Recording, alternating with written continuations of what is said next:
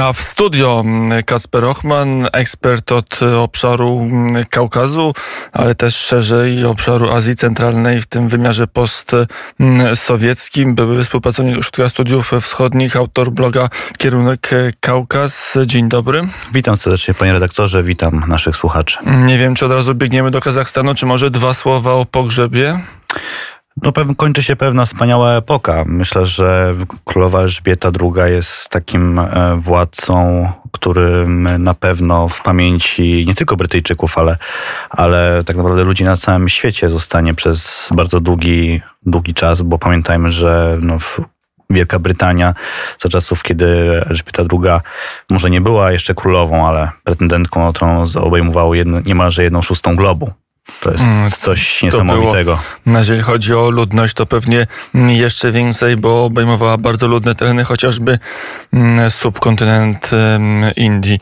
No dobrze, mamy tą uroczystość, na którą patrzy cały świat, ale gdzieś tam w tle pogrzebu, uroczystości pogrzebowych królowej Elżbiety II toczą się sprawy ważne. Kazachstan, tam się dzieją rzeczy istotne. Symbolicznie wraca nazwa Astana, stolica Kazachstanu to już nie jest Nur Sultan, nowa nazwa nie utrzymała się zbyt długo, bo raptem 3 lata, może tego i, i nie wraca do swojej poprzedniej nazwy.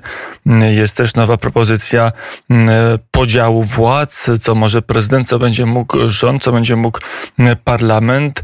E, jakby nowy prezydent Tokajew umocnił swoją władzę i teraz robi porządki. Jak to ocenić, te, te zmiany konstytucyjne w Kazachstanie? Myślę, że to jest już kolejny etap e, pewnego procesu, który został zainicjowany w styczniu po e, protestach bardzo krwawych protestach w Kazachstanie, których efektem było no, nie tylko jakby skonsolidowanie władzy przez prezydenta Tokajewa, który już był prezydentem wtedy, ale przede wszystkim prezydent Nazarbajew, który był nominalnie jeszcze szefem przewodniczącym Rady Bezpieczeństwa Kazachstanu i powiedzmy takim no, najważniejszym jednak politykiem w Kazachstanie, w pewnym stopniu kontrolującym sytuację w kraju z pewnego cienia, z, z tyłu e, układu władzy, no stracił swoje potężne wpływy, a wraz z nim e, cała jego rodzina oraz politycy z jego najbliższego otoczenia,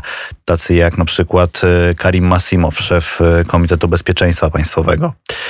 I teraz wydaje się, że te wszystkie zabiegi, które mamy w Kazachstanie, które obserwujemy, analizujemy, komentujemy, e, przede wszystkim mają e, jeden wymiar. Wymiar otwarcia Kazachstanu po tych styczniowych wydarzeniach na nową rzeczywistość, na nową rzeczywistość nie tylko wewnętrznie, ale również międzynarodowo. E, w tle oczywiście jest tego całego procesu też niepokój na, na Ukrainie, który w Kazachstanie też ma swoje konsekwencje, ale zasadniczym celem e, tych wszystkich zabiegów, o, o których e, rozmawiamy w Kazachstanie, jest w pewien sposób utworzenie Kazachstanu na nowo po prezydencie, po erze prezydenta Nazarbajewa i prezydent Tokajew wraz ze swoim otoczeniem starają sobie te klocki układać na nowo. Mm, I teraz pytanie, w którym kierunku, bo wydawałoby się, że kiedy mm, odchodził Nazarbajew, przychodził Tokajew, to Tokajew przychodził, potem był, było to zamieszanie, raczej jako polityk po tym zamieszaniu bardziej od Rosji zależny, bardziej zależny od, od Kremla, być może trochę zawdzięczający swoją władzę, czy utrzymanie, kontynuację swojej władzy rosyjskiej interwencji wojsk powietrzno-desantowych.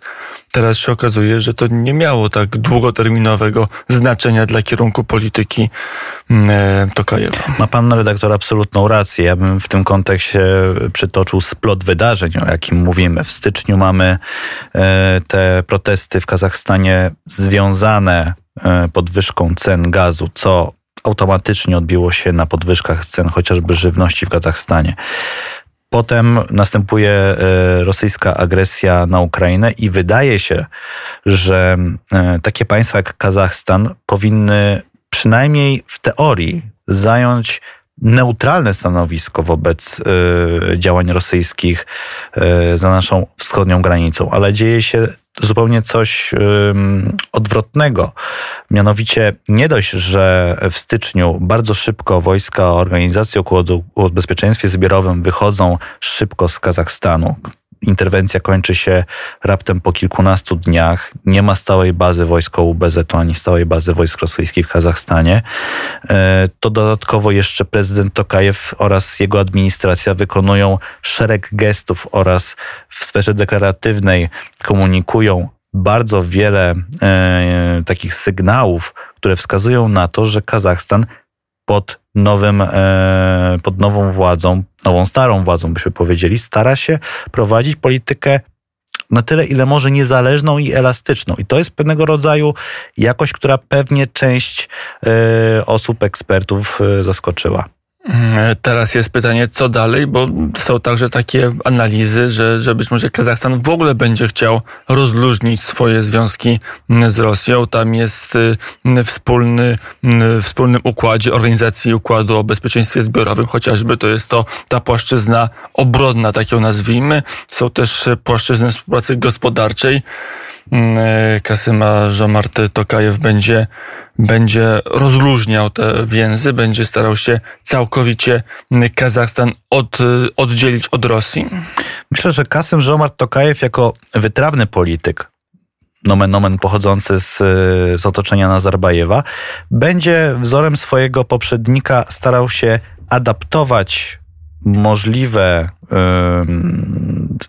tak naprawdę narzędzia do czy to pogłębiania, czy poluźniania relacji z Rosją od aktualnej sytuacji międzynarodowej. Zwróćmy uwagę na to, że w momencie, kiedy moglibyśmy powiedzieć, pozycja międzynarodowa Rosji no, słabnie, bo e, sytuacja na Ukrainie, klęska, e, byśmy powiedzieli, rosyjska, rosyjska klęska militarna tam oraz no, szereg gestów jednak wykonanych e, w Samarkandzie na szczycie Szanghajskiej Organizacji Współpracy, które no, po części uderzają jednak w prestiż e, Władimira Putina i Federacji Rosyjskiej, powoduje, że Kazachstan, Kazachstan ma większe możliwości pogłębiania czy zacieśnienia relacji z innymi partnerami. I tutaj od razu rzucają nam się Chiny, które, których, e, których przywódca Xi Jinping odbył pierwszą wizytę zagraniczną po czasów pandemii koronawirusa właśnie do Kazachstanu. I to ma ogromne znaczenie w wymiarze e, e, pewnej ekspansji gospodarczej Chin w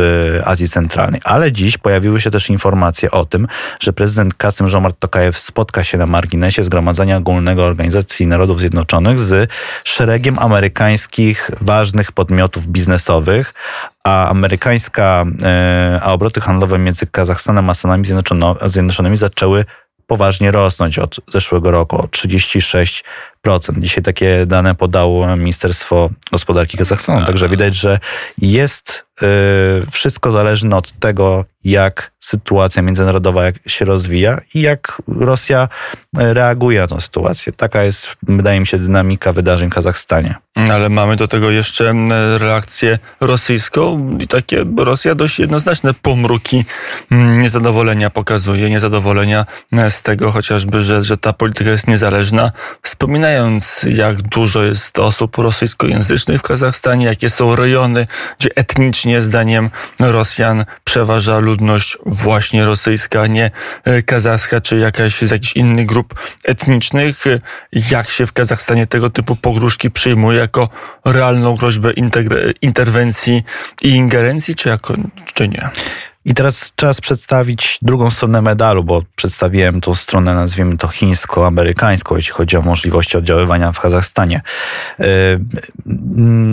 To, że ja tutaj Państwu przedstawiłem, panu redaktorowi te możliwości, to nie oznacza, że Rosja z automatu jest słaba w Kazachstanie. Wręcz przeciwnie. Rosja jest bardzo ważnym partnerem dla Kazachstanu gospodarczo. E, bardzo dużo Kazachów pracuje w Rosji jako migranci zarobkowi.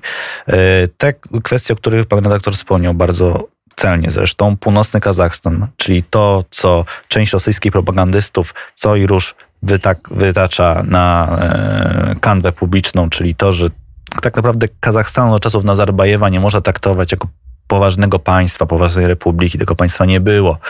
Tak samo ten północny Kazachstan, czyli tam, gdzie jest bardzo duża mniejszość rosyjska lub po prostu ludność mówiąca w języku rosyjskim, to są terytoria, które przecież, i tak mówią wprost rosyjscy propagandyści, no podarowaliśmy Kazachstanowi te terytoria, on formalnie powinien należeć do nas.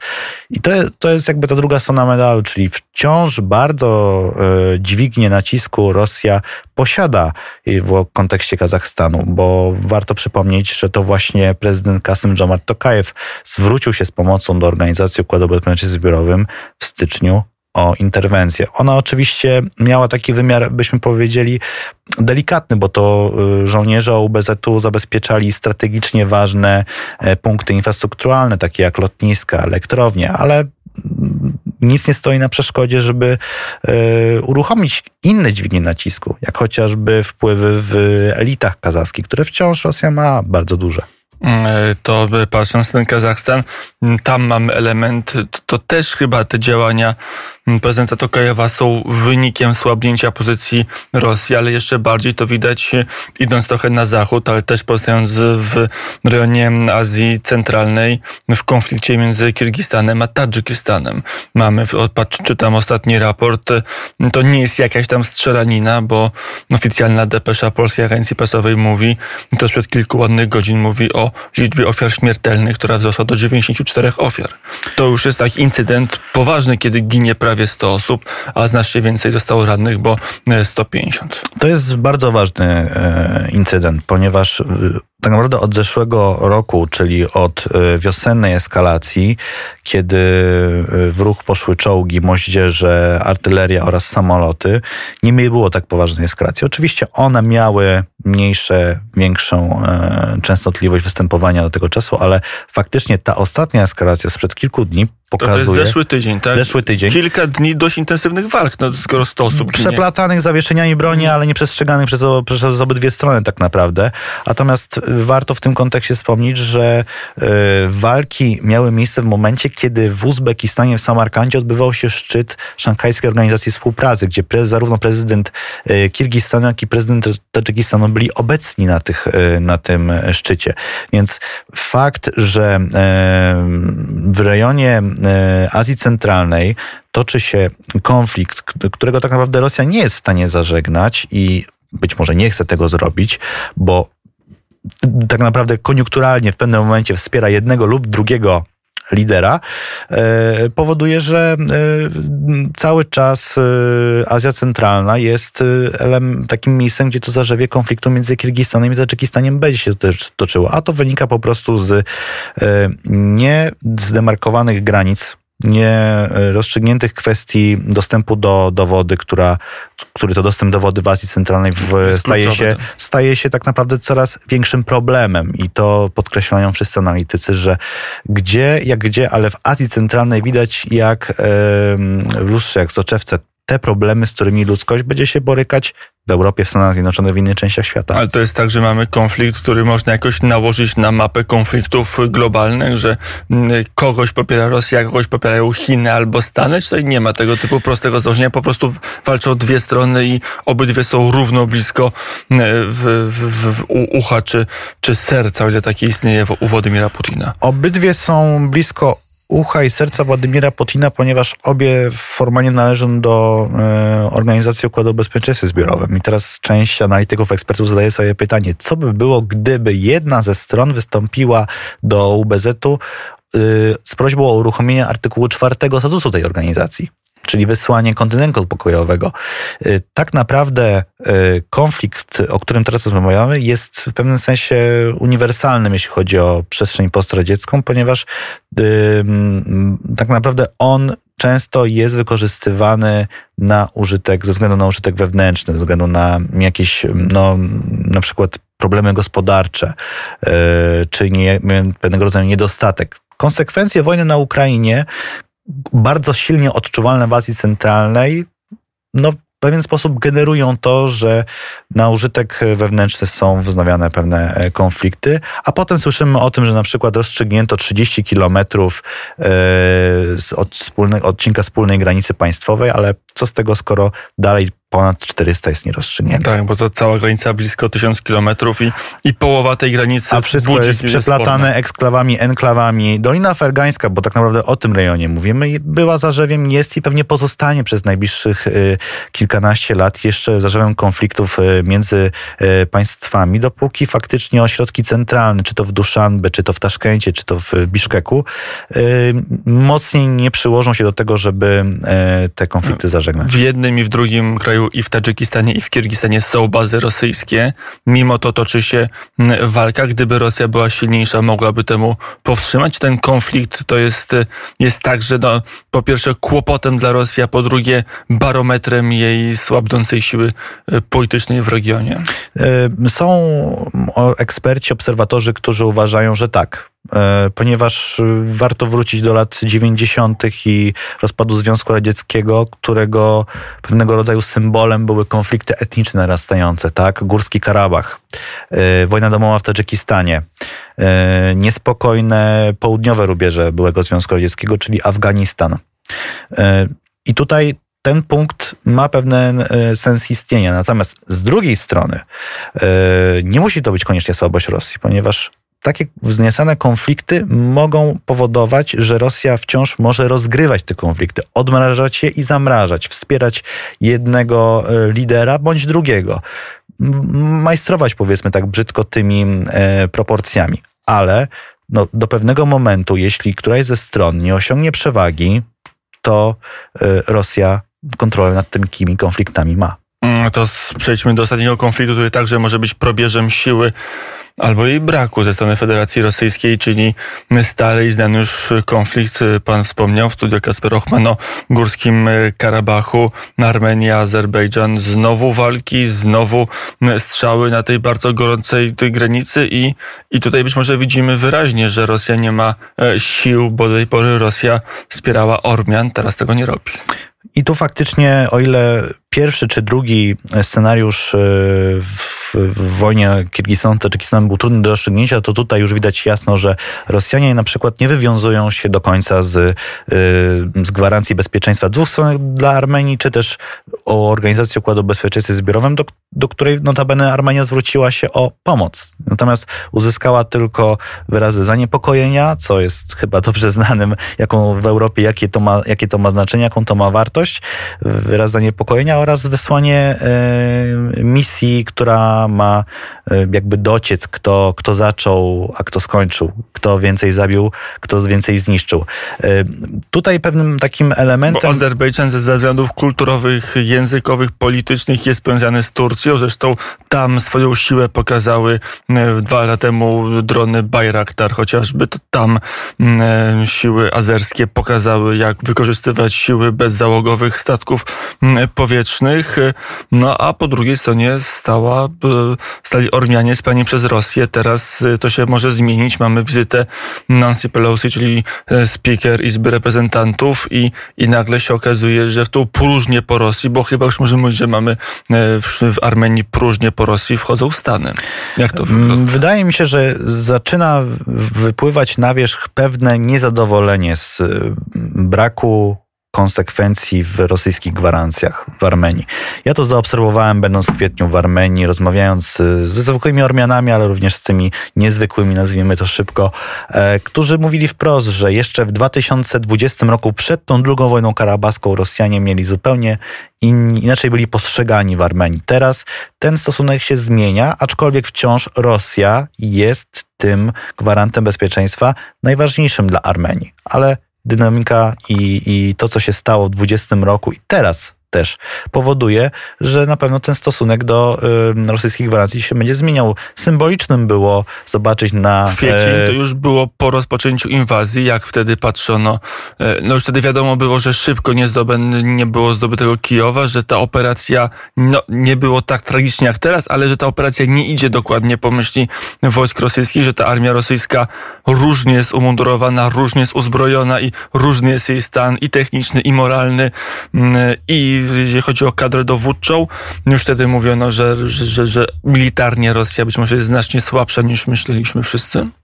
E, ja pytając Ormian, w, Ormian o o ich stosunek, o to, jak oni komentują, oceniają to, co się dzieje na Ukrainie, odpowiadali wprost. Nikomu nie życzą wojny, bo sami przeszli to na własnej skórze i bardzo liczą na to, że tak jak Ukraina teraz czyli wtedy, ale jednocześnie teraz jest bardzo mocno wspierana przez świat międzynarodowo na różne sposoby. Poprzez pomoc humanitarną, polityczną, militarną itd., tak itd. Tak, tak samo oni zostaną wyciągnięci z pewnej próżni, której się znaleźli, z pewnej izolacji, że na nich też świat zwróci oczy, że przestaną być w pewien sposób zakładnikami Turcji i Azerbejdżanu, a z drugiej strony Rosji, która jest ich mm, sojusznikiem. Wizyta Nancy Pelosi to zmienia? Jakie są reakcje? Bo wydaje się, że zrobiła na Ormianach wrażenie. Zrobiła ogromne wrażenie, bo widać e, było na ulicach Erywania mnóstwo flag amerykańskich, mnóstwo ludzi, którzy e, towarzyszyli jej przejeździe i kolumny z, między różnymi e, gmachami publicznymi, gdzie odbywała spotkania.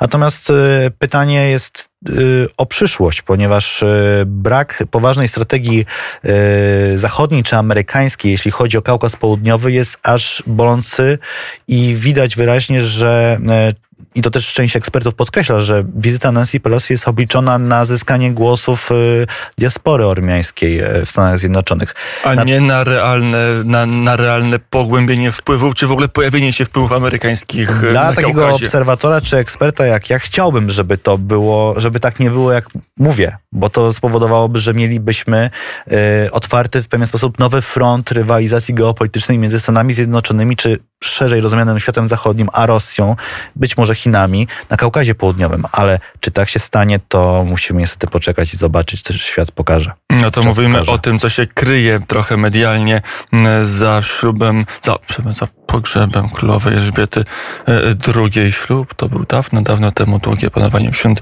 dwa lata, Kazachstan, Kirgistan i Tadżykistan, e, Armenia i Azerbejdżan. Trzy różne tematy, dwa otwarte konflikty, jeden, jedno państwo, które zmienia swoje położenie polityczne. O tym wszystkim mówił Kasper Ochman. Dziękuję bardzo. Dziękuję panie redaktorze i dziękuję naszym słuchaczom.